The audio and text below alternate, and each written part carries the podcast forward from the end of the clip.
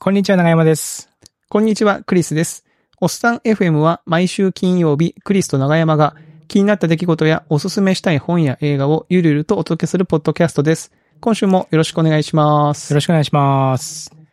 さあ、2023年も後半戦に突入でございます。おー、そっか。7月です後よ。半戦です。ね、早いね。1年間が。もう暑い。あの、ちなみに7月といえば、我々が住んでいる京都は祇園祭りの祇園ね。祭りですね、もうね。そうそう。7月1ヶ月間がもう祇園祭りですから。もう街中では、ね。お囃子の音が聞こえ。そうそう。祭り好きな人はなんか1ヶ月前に出る雑誌をもう買ってもうそわそわめっちゃしてますからね。もうお祭りだっつってね。はい。我々もちょっと祭りムードでやっていきたいとお、いいですね。思いました。ね、ワッシュワッシュやっていきましょう。うんはい。はい。ということで、えー、7月もですね、えー素敵なゲストに来ていただいておりますので、早速、えーご紹介したいと思います。えーおっさん FM2023 年7月のゲストは、えー岡山県倉敷市在住のデベロッパーで、えーウェブサービス、ピクセラの作者の営農さんです。営農さん、こんにちは。よろしくお願いします。こんにちは。よろしくお願いします。よろしくお願いいたします。営農さんはね、うん。はい、あのーまあ一応、元、元ハテナ。一応となんですか？一応じゃないね。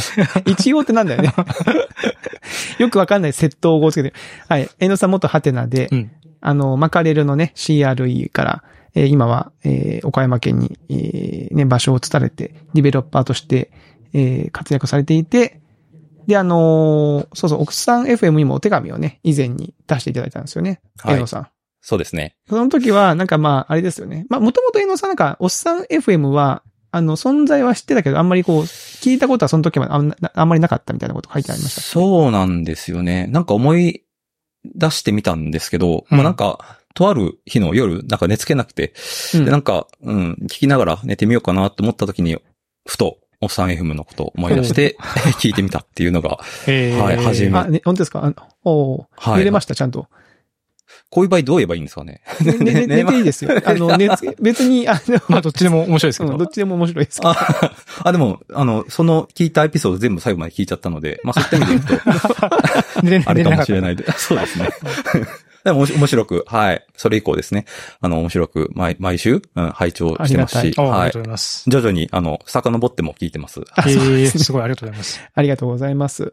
で、江野さんが以前ね、あの、お便りを出していただいて、うん。あの、まあ、岡山県で、えー散歩が趣味で散歩していると、なんかあの、ななんていうんですか、野良犬？迷子犬？そうなんですよね。なんか犬によく出会うって書かれていて、そうで。えーで、あの犬の行方が気になるみたいな。我々もちょっと犬のその後が気になるなと思ってて、もうだいぶ前の話なんで、もうさすがにね、うん。えーまあ保護されたか、飼い主のところに戻ったか、うんまあなんかしてんじゃないかなと思ってたんですけど、どう、どうなんですか最近あの犬は。ですよね。岡山って言ってもね、あの、冬はまあまあ寒いうんですし。いや、うん冬越せないでしょうって思ったんですけど、はい。うん最近だと、あの、春先に会いましたね。はい。まだですか？まだ会うんだ。はいまだ会うの？はい。元気ーにしてるんだ。はい。そうなんですよ。で、あの、もう、あ、久々に会ったなと思って、これまたね、写真撮って、それこそおっさん FM ってタグつけて、ハッシュタグつけて、はい、投稿したいなと思って、写真撮ろうとしたその場所が、何でしょう、散歩してるやっぱり途中なので、うん。はいまあなんか、まあ全然知らないお宅の、まあ家の近くになんかちょこんと座ってたんで、あ、これはもうシャッターチャンスやと思って、はい、撮ろうとした時に、その家の住人の方が、いガチャって家を出るみたいなタタイミングで、もう、ビババって犬逃げちゃって。で、残ったのはその、家を出ようとした家主の方と、あと、その家を写真に撮ろうとしてる僕みたいな。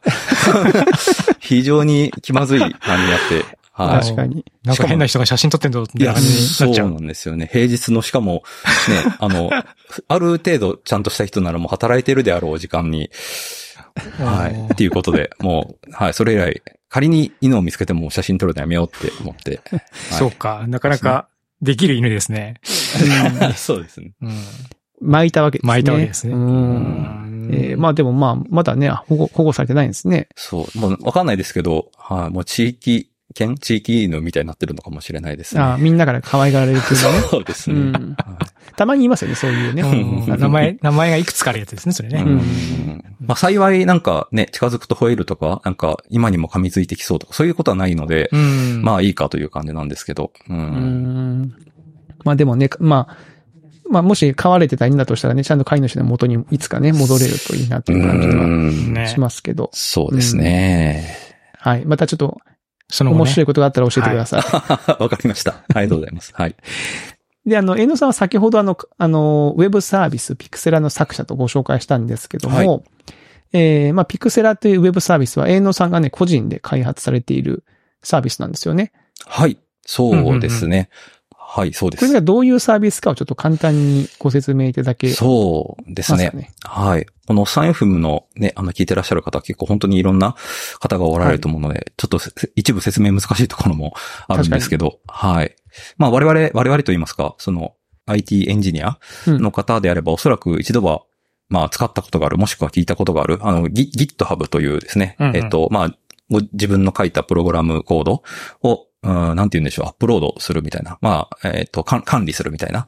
えーうんそういうサイトに、えっ、と、自分の書いたプログラムコードを上げる、アップロードすると、うんうんうんなんて言うんでしょうね。そのカレンダーみたいな形で、その日、何月何日にこれぐらいの、うーんプログラムコード書いたよ、みたいなものが、えっ、と、専門的な言葉だとヒートマップみたいな言い方をするっぽいんですけど。うんうん色が変わるんですよねはいそうなんですよね。たくさん、たくさん書いたカレンダーの日付が色が濃くなる。活動量みたいな感じになりますそうなんですよね。うんはい。で、なんかジョギ濃くジョギングした日は赤赤くつくみたいなのと一緒で、コード書いてたりとか、そのなんかその、プログラミング的な活動をした日は色がつくみたいな。そうなんですよ。うん。で、はい濃く色がつくんですね。そうなんですよね。うんうんで、それ非常に、あの、まあ、僕だけじゃなくて多分いろんな方も、すごくそれにモチベートされるっていう方多いんじゃないかなと思うんですけど、うんうんうんまあ、僕もご多分に漏れずというか、はい、これすごく、うん、なんか、もうこの、ほ本末転倒なんですけど、そのカレンダー、まあよく草を生やすみたいなよく言い方をするんですけど、うんそのみ緑色をしてるから言われるんそう、あそうですね、ん緑色してるから。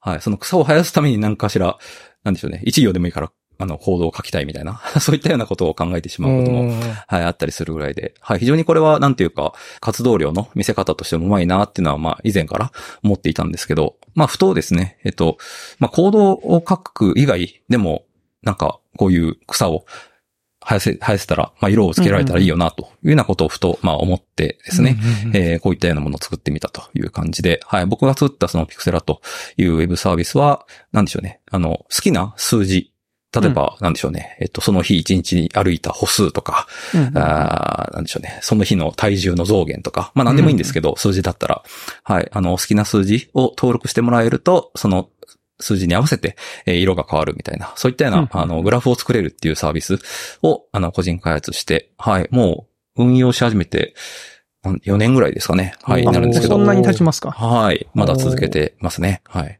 すごい。で、なんか結構あの、僕あの、まあ、個人開発のね、サービスって、僕もこう、経験がありますし、まあ、過去もいろんな方が出してますけど、遠藤さんなんかその、なんでしょう、例えば、えー、ロゴをここに頼んでロゴ作りましたとか、はいなんか結構その、ど、どうやって個人サービス作ってきたかみたいな、その、単にコード書く以外の運用のなんかいろいろとかを結構こう、ブログとかで昔発信されてませんでしたっけ？そうですね。あの、これちょっとでも知見になりそうだなっていうものも、はい。比較的積極的にブログに書いてきたと思うんですけど。はい。なんかあれが結構ね、面白くて。あなるほど、なるほど、みたいな。はい。私は思った。サービスもすごい、あの、いい、いいなと思いますし、なん、うんうんうんなんていうんですかね、こう、個人サービス作ろうと思った時に、やっぱりどうしても、例えばデザインができないとか、うん。ど、どういう、なんかページを作って紹介したらいいかわかんないとか、うんまあ、やっぱこう、悩むポイントみんなそれぞれあると思うんですけど、うんそういうのがね、こう、知見が共有されると、なんか、いいなと思ってね、見て、はい、おりましたね、これね。いや、そうなんですよね。やっぱりデデザインとか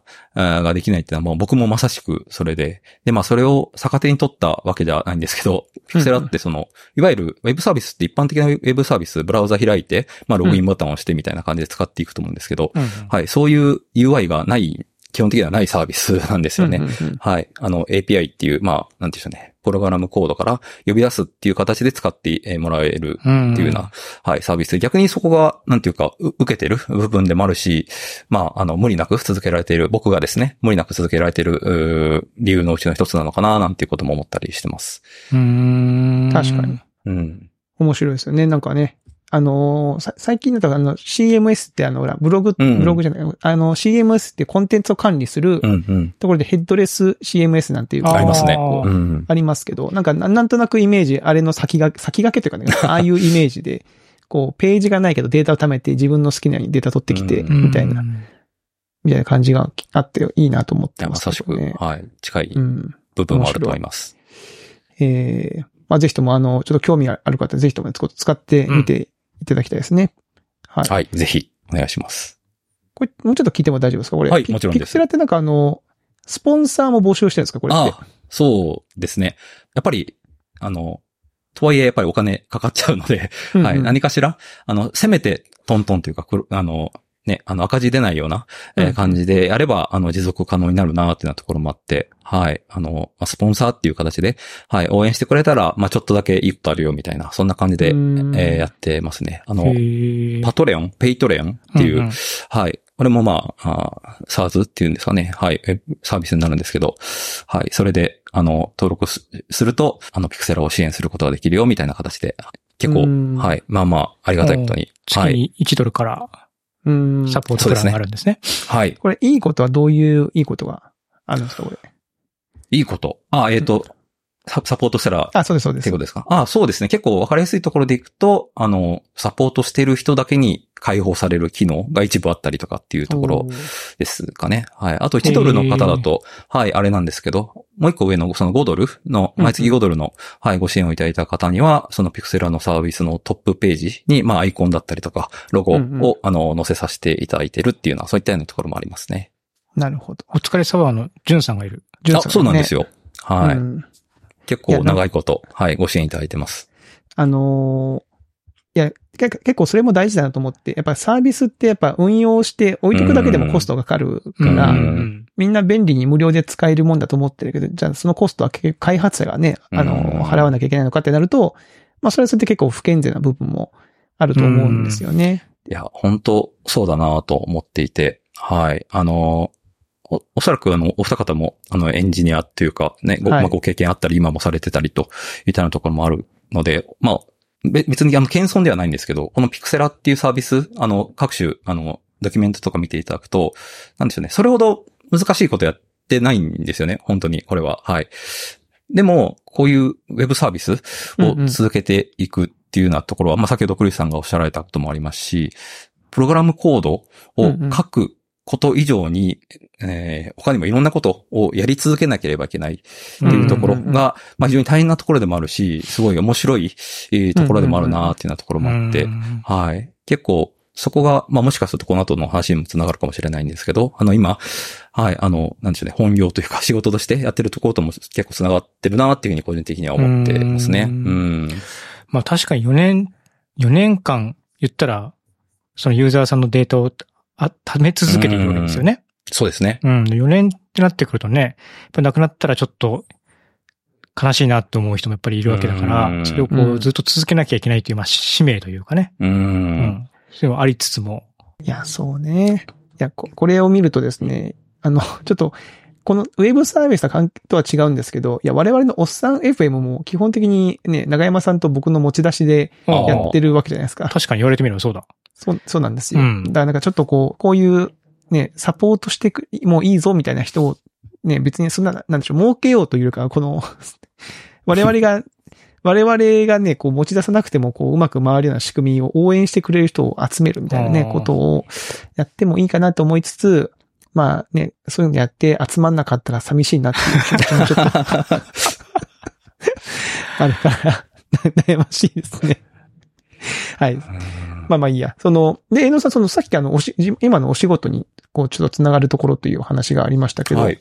今のお仕事っていうと、あの、どういうところになりますかね？そうですね。あの、まあ、正式な肩書き的なものは結構、まあ、あの、ちょこちょこ変わってはいるんですけど、結構根っこにあるのは、そのカスタマーサクセスっていうところがあるかなと思っていて、まあ、これが、サクセス？うんそうですね。はい。これがまあどういうお仕事かっていうと、すごくざっくり言うと、自分たちが提供しているサービスやプロダクトをうん使ってもらってるお客様に、まあサクセスですね。あの、まあ成功だったりとか、あとうん少しでも多く、多くの価値、えー成果っていうようなものを上げてもらう、そのお手伝いををするお仕事みたいな感じですね。うん。またこう、ユーザーサポートともちょっと違うんですよね。そのカスタマーサクセスそうです。ね。なんか一般的によく言われるのは、まあ、いわゆるユーザーサポート、カスタマーサポートうんとカスタマーサクセスの違いっていうのは、まあ、カスタマーサポートの方は、なんて、なんて言うんでしょうね。反、反応的と言いますか、リアクティブと言いますか。うんそのお客様が助けてよって言言った時にはいはいはい、すかさず助けてあげる。受け身、である種の受け身的な状態ですね。うんはい。で、一方でカスタマーサクセスっていうのは、まあ、お客様の、おえっ、と、ご利用状況とか、そういったようなものを、まあ、ある種、つぶさに、えー日頃から観察して、なんかちょっと困ってそうだなとか、あれば、えー先回りして、積極的に手を出し、そうですね手を出し、うん口を出しっていうような感じですね。うんまあ、なんかよくプロアクティブに、みたいな言い方をするんですけど、ほうんうん営農さんは、あその、か今、そのカスタマーサクセスを、その、お仕事でやられてるっていうことですよね。そうですね。あの、まあ、うんね、根っこにはもうこれが常にあるなっていう形ですね。はい。まあ、うん仕事っていうかもう考え方とかなんか概念とか理念とかそういう感じに近いかもしれないんですけど、ううんんなるほどん。カスタマーサクセス自体はむ昔からあるもんなんですか？その、うん。理念みたいなところでいくと。そうですね。なんかその言葉自体は、ここ、でも言ってももう10年とか経つのかな？う。うんん。うん。でもなんか、うん、い表現の仕方を変えて、うん、なんか、あった？考え方ではあるとは思いますね。うん特にでも最近、あの、まあ、それこそピピクセルもそうですけど、あの、サブス、サブスクリプションモデル、その月額課金だったりとか、まあ、年金、年額課金だったりとか、っていうことで、なんか、一回課金してもらって、なんかダメだな、これ、とか、えーいう形で解約、使うのやめちゃう、割れてしまうと、当然、あの、ビジネスを展開している側にとっても全然旨味ないですし、うんうんあとまあそれを使ってくれているユーザー、お客様にとっても、まあある意味、まあ無駄な時間というか、無駄な時間と無駄なお金を使って、使わせてしまうっていうような形で、どっちにとっても、なんでしょうね、いいことないっていうようなところがあったと思うんですけど、うん。はい。まあそれを、ななんでしょうね、ふ防ぐじゃないですけど、うん。お互いにとって、お客様もハッピーだし、僕らも、ううん、ん長く使ってもらえばもらうほど、まあ変な話、売り上げがしっかりと確保できるっていうような意味で、はい。まあそういった意味で、そういうサブサブスクモデルのうんうんうんビジネスがいいっぱい出てきた最近だからこそ、まあ出てきた、付けられた、名前が付けられたようななるほど。はいうんところなのかなというふうにも思ったり確かにしてますね。長期、長期的な関係にうん。なってくるわけですもんね。そうですねお客さんの。関係を良好に保つという、うんための仕事とう。いう側面もあると。そうですね。うん。なので、まあ、まあ、お仕事もそうですし、あと、まあ、ピク、ピクセラも、まあ、コードを書いたりとかっていうのは、本当に全体のごく一部で、まあ、それ以外のところは、いかに、まあ、今、サポートしてくれたりとか、はい、まあ、サポートをされ、してはないけれども、使ってくれている方に、もっと長く使ってもらうためにはどうすればいいだろうかとか、まあ、新しい方に使ってもらえばどうすればいいだろうかっていうようなことを考えてそれをやるみたいなところはもう全然コードを書くところ以外ではあるんですけど、まあ、非常に、うん、楽しいですし、やっぱりそういったようなものが実を結んでサポートしてくれる方が増えたときはやっぱりめちゃくちゃ嬉しいですね。うん。うーん。なるほどですね。あの、遠藤さんはね、はてなにいた時に、その Mackerel の CRE うんですよね、その、CRE の中も一応そのカスタマーサクセスっていうその、なんでしょう、領域、お仕事の職責がありますよね。はい。CRE っていうのは、はい。うん何の略？ Customer Reliability Engineer Customer Reliability Engineer。おうですね。CRE ですね。CRE もだから割と、営農さんが初の CRE でしたっけ？ハテナでいうところの。そうですね。ハテナもだし、うーんまあ、か、かっこ要出店みたいな感じですけど、こ 国内企業で初の CRE 職をみ立ち上げたみたいな。かっこ要出店。はいかっこ要出店かもしれないけど、はい。我々の認知してる範囲だとそうっていうことですね。そうですね。立ち上げるとき結構調べうん、て、うん、初だねっていう話をした記憶が。ちょうどだから、その、か海外にはそういう概念がちょっと、ちょうど出てきてて、そうですね。あの、そ Google れがが提唱したそうですね。Google が、はい、提唱は、はい、されて。なんで、あの、かっこよ出店、かっこ国内企業でとか、そういう結構注意書きがいっぱいつく感じではありますけど、はい。一応そのハテナでもそのマカレルの CRE っていうポジションがあって、そこでは一応そのカスタマーサクセスとテクニカルサポートっていう二つのそのポジションで窓口を分けて、えーあの、募集してますっていうのを今も出してるんですけど、うんうん。その、だから一応その、で、営農さんはそこで、えーそのカスタマーサクセステクニカルサポートをやりながら、多分そのカスタマーサクセス部分も、はいそこではこうご経験されてたみたいな形だったのかな。そうですね。経験しましたし、むしろまあそこが、まあ今もなおこの仕事をしている、まあ理由というか原原体験みたいなうんものになったのかなというふうには思いますね。うん。いや、もうこれ大変、大変っていうか、その、やっぱこう、新しいね、概念の職域を立ち上げていくって結構ね、大変、その、いわゆる先駆者というかい、やですもんねー、。大変だったんですよ。大変だったんですよっていうか。やっぱすごい、お、よくも悪くもお手本っていうのがなかったので、よくうん CRE って、まあ、多分質問される方はすごい気軽にだと思うんですけど、CRE って何なのとか、うんうんうん CRE って何する仕事なのって言われた時に、もう、そその瞬間から脳内で自問自答が始まるみたいな、そういったようなものが、本当に、特に立ち上げて1年2年とかは、はい、続いてましたね。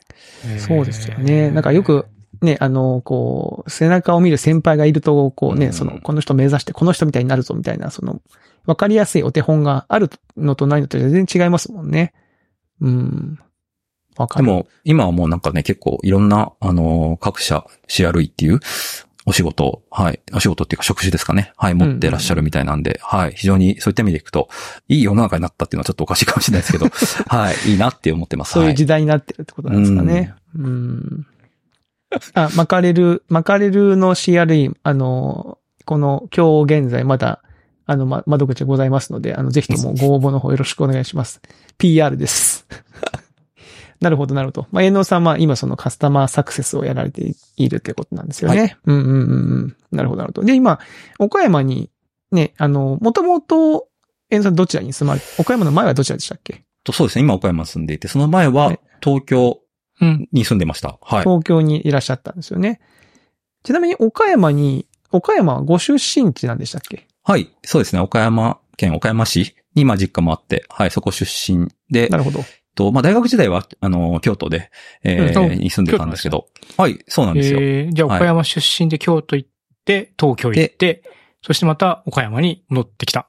げえっ、と、厳密には、えっ、と、新卒で、えっ、と、入社した会社が、えっ、と、岡山に、えっ、と、じ事業所があるような会社だったので、はい。京都行ってまた一回岡山、あーはい戻ってお仕事をして、で、東京にっていう感じですうね。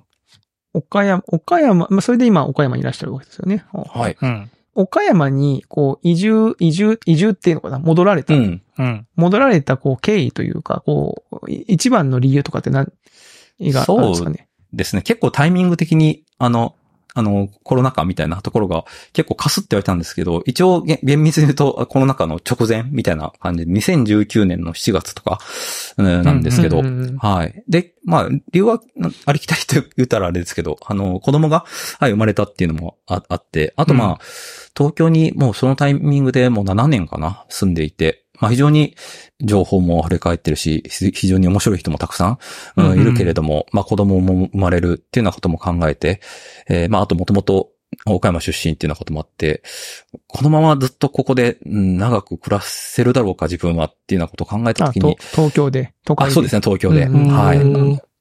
ちょっと想像、イメージ、えーつきづらいな、といったようなところもあって、はい。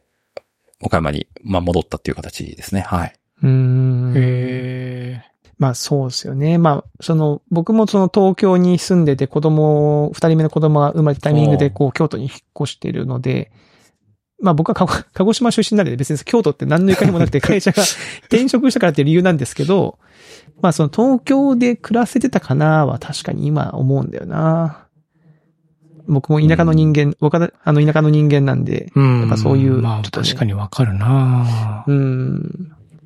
まあ、便利なところもねたくさんあって、都会だし文化的で、なんか、ね、そういうところに憧れる部分ももちろんあるんですけど、う。うんん。まあ、その人のこの性質としてって感じですかね、自分のね。なるほど。ううんそうですね。ーん。実際、その、じゃあ、そういうイメージを持って移住されて、今現在どういう感じなんですか？なんかそのイイメージと、いや、ちょっと違ったな、やっぱりなんかしんどいわ、ちょっともう、そうみたいな感じなのかはいはい。そのイメージは割とイメージ通り、まあやっぱ岡山しっくりくるな、みたいな。ああ、もうめちゃくちゃしっくり、しーっくりきますね。はい。まあ今住んでるのは、あの、実家がある岡山県岡山市ではなくて、岡山県倉敷市というところで、はい。しかもその倉敷市の、まあ倉敷駅っていう、まあ本当に、なんでしょうね。比較的、ちゃん、ちゃんとしたというか大きめな駅から、まあ徒歩で10分15分とかっていう、お。まあ本当に、もう駅本当に倉敷、そうなんですよ。倉敷市で言えばもう全然中心地に住んでるっていうところもあって、はい。あの、非常にお店もたくさん、お店とかたくさんあるし、そう、あと、まあ、倉敷の好きなところでもあるんですけど、まあ、その中心地に限っていくと、すごく、なんていうんでしょうね、コンパクトにまとまってるというか、ギュッと、うんはい、うんあの、そうそう、この店がここにあると便利だよねっていうのがちゃんとあるみたいな。まあ地方都市の魅力ですよね。そうですねコンパクトさみたいなね。はい、うん倉敷に限らず、地方都市って大体そういう感じなのかなとは思うんですけど、はい。まあ、それに加えて、あの、岡山出身だったっていうところもあって、結構買って知ったるみたいなうんところが、やっぱり子供生まれて結構、そ、そこで結構てんやわんやしてる分、その、住んでるところとか、あーがある程度知ってるっていうのは、やっぱり非常に安心感があるというか。なるほどうん土地勘とかね。そうですね、土地勘とか。学その、学区とか学校のやつとかね。うんうんうん学区とか。ちなみにその、んご出身は岡山市だったってさっきお話でしたけど、その岡山市に行かなかった理由は何かあるんですか？そうですね。大きく分けると二つかな。一つは結構 これもまたシンプルなんですけど、その、えっと、新卒で、えっと、岡山で働いてた時、その事業所があったって話したんですそれがあの、倉敷市の方にあってですね。はい。なるほどその時は一人暮らしをしていて、はい。倉敷市の住み心地っていうのも、その時にすごく、うよく理解できていたっていうのが、もと住んでたっていう経験があそうですねったとね。うんはいあ、それはいいですね。か漢字、あ、なるほど。街の漢字も分かってるしっていう。そうですね。非常に大きかったです。はい。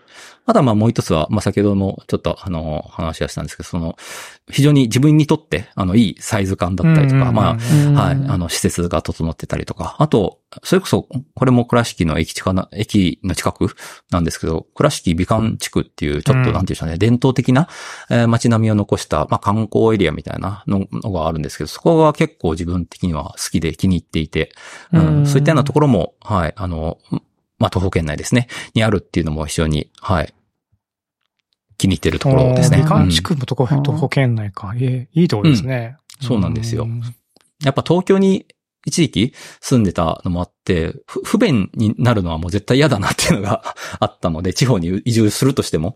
はい。で、まあその点、倉敷はまあ住んでたこともあるし、ここにはあれがあって、ここにあれがあるから、ここに住めばもう一通り何でも揃うから便利だなっていうようなところも、うんあって、えー戻ってきて。でも本当に今のところはもう狙い通りっていう感じですね。はい。お住まいはマンションなんですか？倉敷に戻ってきた時は賃貸の、うんまあ、アパートっていうのかな？だったんですけど、はい、まあ、子供生まれてだだんだんと、あの、あちこち 移動するようにもなったっていうのもあって、えっと、移住してきて1年ぐらい経ったタイミングで、えっと、おお家を建てましたね。建建てた建てました。はい。もうローン、ローンソルジャーですね、今。はい。ピクピクセラ5点が立った。ピクセラ5点。ピクセラ5点。すごいな。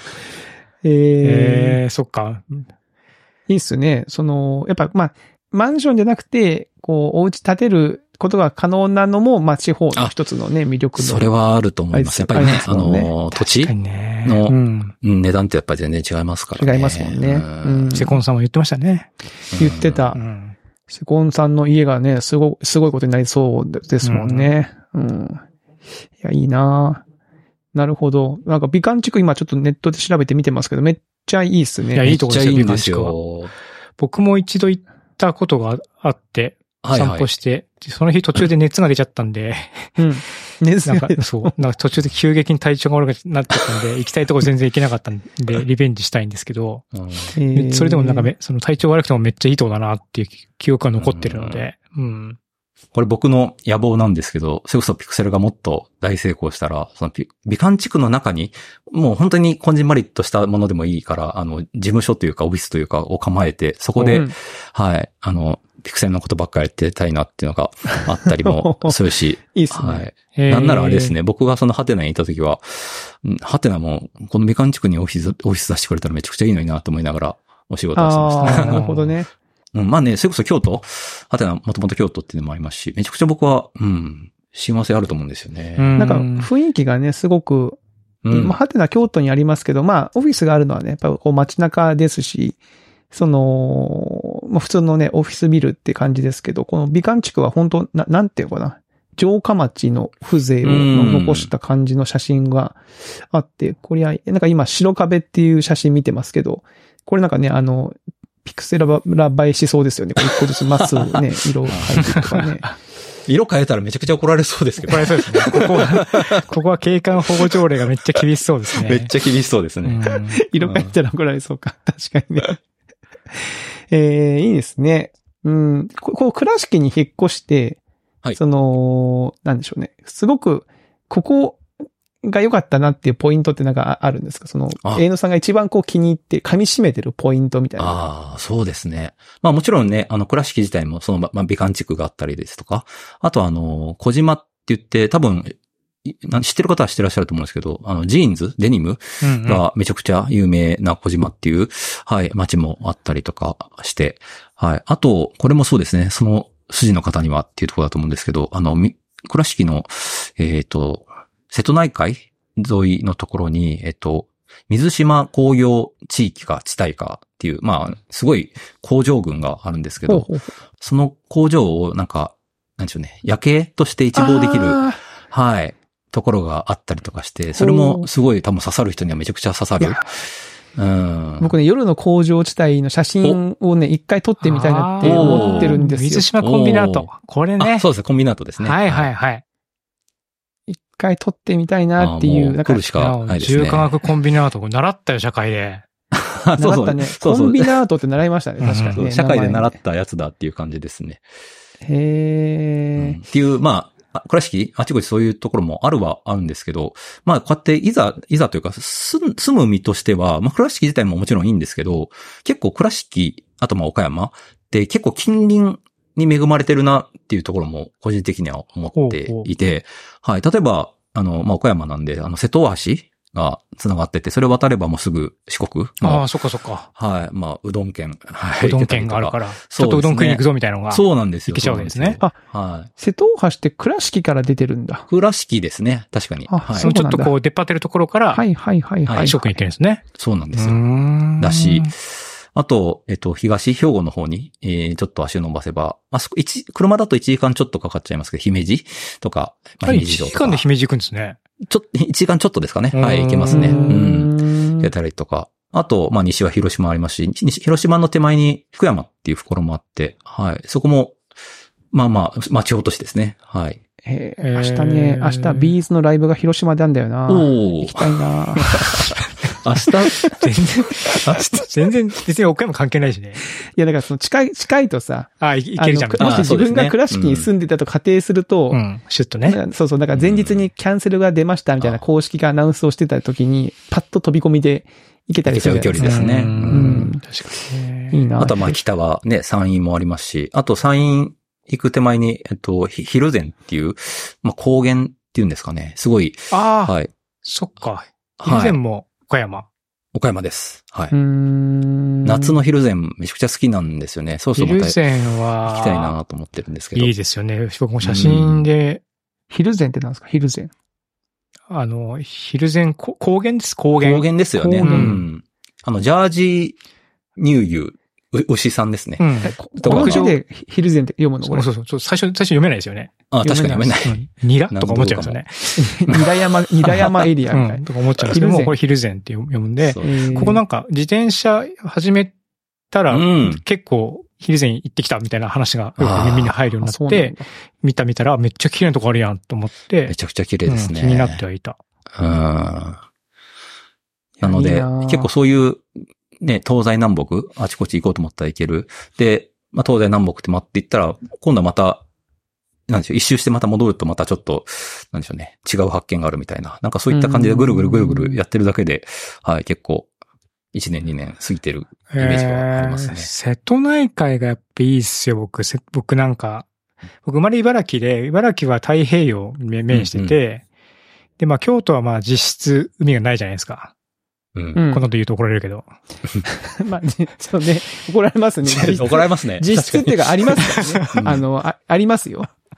あるけど、うん。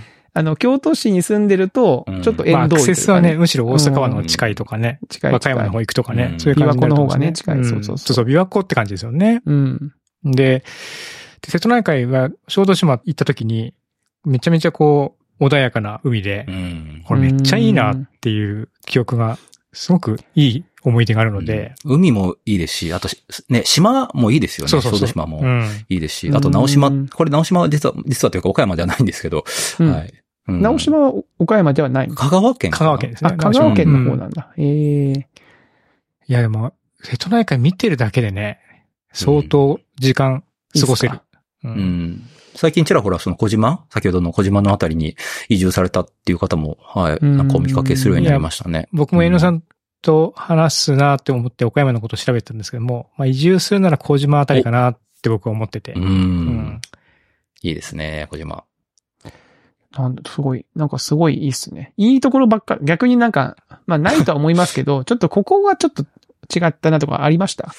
いや、違ったなっていうのは、な、まあもともと住んでたねそうですよね。まあそうだよねっていう感じ。そうですよね。そりゃそうだよなです。かね。何かあるかな。でもまあまあな、まあ別にその、不便さとかな不便さとかは別テにレビのチャンネルが少い。ないとか。まあ、テレビのあ、チャンネルそれも結構ちゃんとありますかね。あの、それこそね、あの、移住しようと思うんですけど、みたいな方を、それこそツイッターとかで見かけたときに、あの、声掛けするときにちょっと頭をよぎるのは、まあ、やっぱり地方なので、もう、車は必須あに車ね、はい車か。なるので、仮にその方がね、あの、スーパーハッカーとかだったら、ちょっと車、免許持ってないもんね。そう。車、免許持ってなかったら、ちょっと厳しいなっていうのはありますけど。でも、もうちょっとしたらね、その全自動運転のテスラみたいな 車が出てくるんじゃないですか？わかんタブレットで操作するようまあなやつが。逆に車あったらさっき言った通り、行動範囲というか、遊べる場所とか行ける場所ってめっちゃ広がるってことですもね。もうんめちゃくちゃひ快適ですね、うん車あると。うんしかも置くとこもそんな困んないし、そうですね。置くとこね、そうそう。うん。置くとこ困るんだよやなっぱ都会とか中心地だとね、車を所有するコストの方が上回っちゃったりするってのありますけどね。うん最近僕もその車ちょっと興味を持ってるんですけど、あの、駐車場をまずと思うじゃないですか。うん。で、こう、なんか街中の駐車場を見ると、ここにと自分が止められるだろうかみたいな、あ、狭くて？狭くてね、ここに入れんの？みたいなとか、そうそうそう。一通も多いしさ、いや、京都は特に。京都すごい。でもこの間もなんかもう、その壁まで1センチみたいな駐車とか見見ましたからね。あ、ありますよね、うん結構ね。うんそので、結構土地に余裕がある場所で車持つともうなんかすごい、うん悠々と止められるじゃないですか、車をね、うんバーンつってね。えー、いいな。いや、いいですよね、岡岡山、倉敷。そっか、この僕もこの間ちょっとね、作業っていうあの、僕のやってるアパレルブランドのイベントで岡山行ったんですけど、うんうんまあ、。京都からも1時間で新幹線で着くので、うん。意外なアクセスいいなと思って、うんそうなんですよなんで、結構ヒュッと遊びに行くポイントとして岡山いいなと思ってるし、あとは、まあ、あの、おっさん FM でおなじみのそのジューンさんのうん次の次ぐらいの移住先としてぜひ、ちょっと、はい、誘誘致をしたいなと個人的には思っています。あはあ、岡山誘致を。い。はい。次の次か。確かにね。ぐらいじゃないですかね。次次は 次の無理か。次はちょっと、次は関西圏、西に向かってるとしたら関西圏かね。そうね。人の移住先を好きかって言ってますけど、はい。うん。だまあ、広島行っちゃうか岡山に留まるかどっちかですかね。あーああ、それかまあ、ポン飛びで福岡とか行っちゃうかって感じだね。まあ、でも、ジュンさん来たらね、また次に行くときに曲作ってくれますから。おー、あーそここ楽しみですよね。そうですね。ね、倉敷の曲とか作ってくれますよ、これきっとう。ん 来たら、勝手に人の移住先想像して、出ていくときのことまで考えてますけど。ああ、なるほど、なるほそうでもなんか地方の、まあセコンさんとかもそうだけど、なんか地方に住んでる人の話を聞いてると自分が、だったらどの辺に住むかなっていうのを僕は結構マップ見ながら、あうんの、見るのが結構楽しくて、ついついやっぱ考えちゃいますね。う。ど。うんん。いいっすね。京都に住んで長いから、やっぱ海が近いとかいうのを聞くといい、羨ましいですうん海見ね。えるとかね。うん。結構いいんじゃ泳げないんですけど僕は。うん。いや、なるほど。実に、いいっすね。あの、これ聞いて岡山行ってみようとか、倉敷行ってみたいっていう人もお多いんじゃないですかね。ちょっとうん夏に、そうですね。夏休みとかね。移住とかできる方は検討いただきたいなと思います。し、うん。ちょっと今、今、今更思い出したんですけど、倉敷市うん。移住キャンペーンみたいなものに、まあ、力を入れてるというか、まああ、自治体が、そうですね。やってあキャンペーンしてるんですね。いうん。て、で、まあ、何かのご縁で、あの、何度かお声掛けを実はいただいていてですね、えっと、市が、う市が運営してるのかな？そういう移住の特設ページみたいなサイト？に実はうん僕、顔面が乗っかってたりとかしてですね。えあと、そうなの？あ、実は、はい。すいません。なんか、言ってなかったです。はい。ええあとあれですね。実は、あの、ち地上波デビューも実はしていました。え、何それ？え、地上波デビュー？何何それ、はいえ、どういうことですか？あの、移住、倉敷に移住した方、5人、うん6人とかのなんかインタビューみたいな、なんかそういう取材があってですね。うんはいうんうん。僕と、あとも奥さんとか、はい。あの、なんか、はい、テレビカメラ来て、まあ、今こうでお話ししたようなことなんですけど、はい、お話ししたりとかしましたね。へーはい。っていうのもあるので、もし、これからしき気になるっていう方がおられたら、そういう動画とか URL とか共有できると思うので、ぜひ見て。移住アンバサダーですね。じゃああ、。そうですおね。いや、ーそうそうなのかな？そう、はい、そうですね。へえ、いいですね。まあでも、なんかその、住んでみたいなと思った時に、ね、でも不安だなって思うところをね、聞聞く人がいるだけでも全然違いますからね。そうです。確かに僕の場合はね、あの、僕自身が住んだ経験があるっていうのがあった、あったら全然そういうのはなかったんですけど、はい。うんうんうんもし他の方のそういう存在になれるのであれば、もう喜んでっていう感じですねう。ーん。なるほど。いや、いいですね。ぜひぜひ。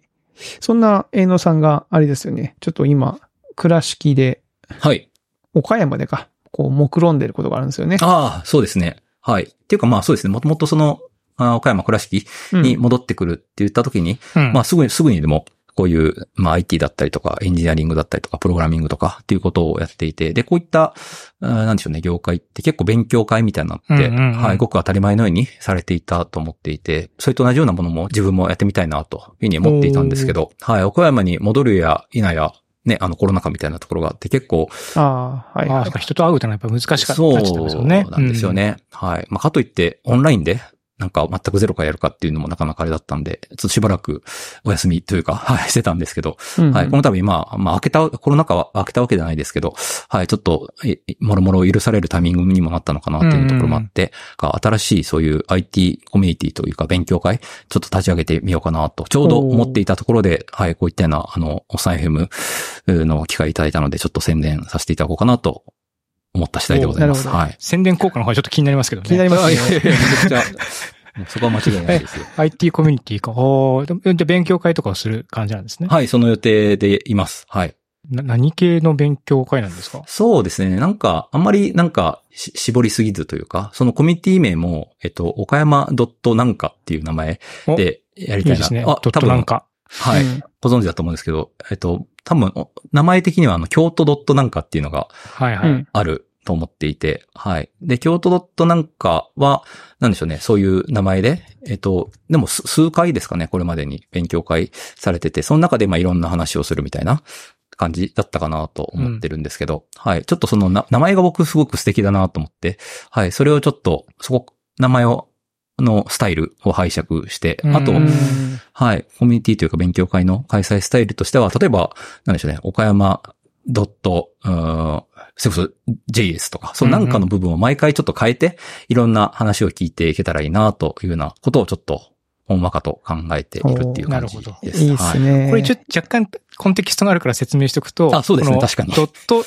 その岡山ドットなんかっていうのは、もともと何ですかね、渋谷 .js とか渋谷 .pm とか、PM とか。そのプログラミング言語ってこう拡張子をつけて名前を保、あ、ファイルを保存するんですよね。例えばうん JavaScript だったら JS とか。うん。で、なんで、その JavaScript っていう言語のイベントだったら、京都 .js とかっていうふうにすると、まあその地域名と何のプログラミング拡張子がね言語について話すかっていうのがこう一目瞭然になるうんっていうので、まあそういった習わしが、習わしというわけじゃないですけど、うん。そういう習慣があったりするんですけども、まあドットなんかっていうのは、まあそこはこう空白というか、何が入ってもいいよと。うん。どんなコミュニティでもいいよというふうなところをこう広く受け入れるっていうふうな、そういう感じってことですよね。そんな感じです。ありがとうございます。はい。いや、いいですね。この野望が素晴らしいですね。これだから、あれですか、まあ、せっかく宣伝をしてるから、もし賛同していただける方とか、面白そうじゃんと思った方がいたら、まあ、ツイッターの営農さんに話しかけるとか、あ、まあ、もうぜひぜひ。そういうことをやってもらえると良さそうこのって感じなかな。コンパスの URL とかにこうフォローしとくと、イベント情報があそうですね来たりとかするんですかね。あ、確かに確かに。うん。ぜひぜひ。ぜひぜひ。で、初回は、なんか岡山ドットメーカーっていうのをやってみようかなと思っていて、なんか作るのが好きな人？ああ、なるほどさ。メイクする人ですね。そうですねはいにちょっと、はい、来ていただいてやろうかなと、ちょっといろいろ今は、あの、会場とか、はい、あとどんな方に話してもらおうかとか、はい、やってるところです。えー、なんか楽しそうですね。いや、僕も岡山、なぜか僕岡山のエンジニアさん何人かお知り合いがいて、まあ、どの方も面白い人なので、うん。そうですいや、行って混じったら結構楽しいんじゃないかなっていう感じがやっぱあるんでね。なんかチャンスがあったらちょっと遊び行きたいですね。ああ、ぜひぜひうん、嬉しいです。うーん。いやーありがとうございます。と言ってたら、はい、いい時間になってまいりましたので、はいえーまずは前半はこのあたりで終了という感じにしましょうかね。はい。またあの来週も、えーのさんに引き続き、えーゲストで登場いただきますので、はいお楽しみにということで、はい。えー今週のおっさん FM はここまでとさせていただきます。それでは皆さんまた来週お会いしましょう。さようなら。さよなら。さよなら。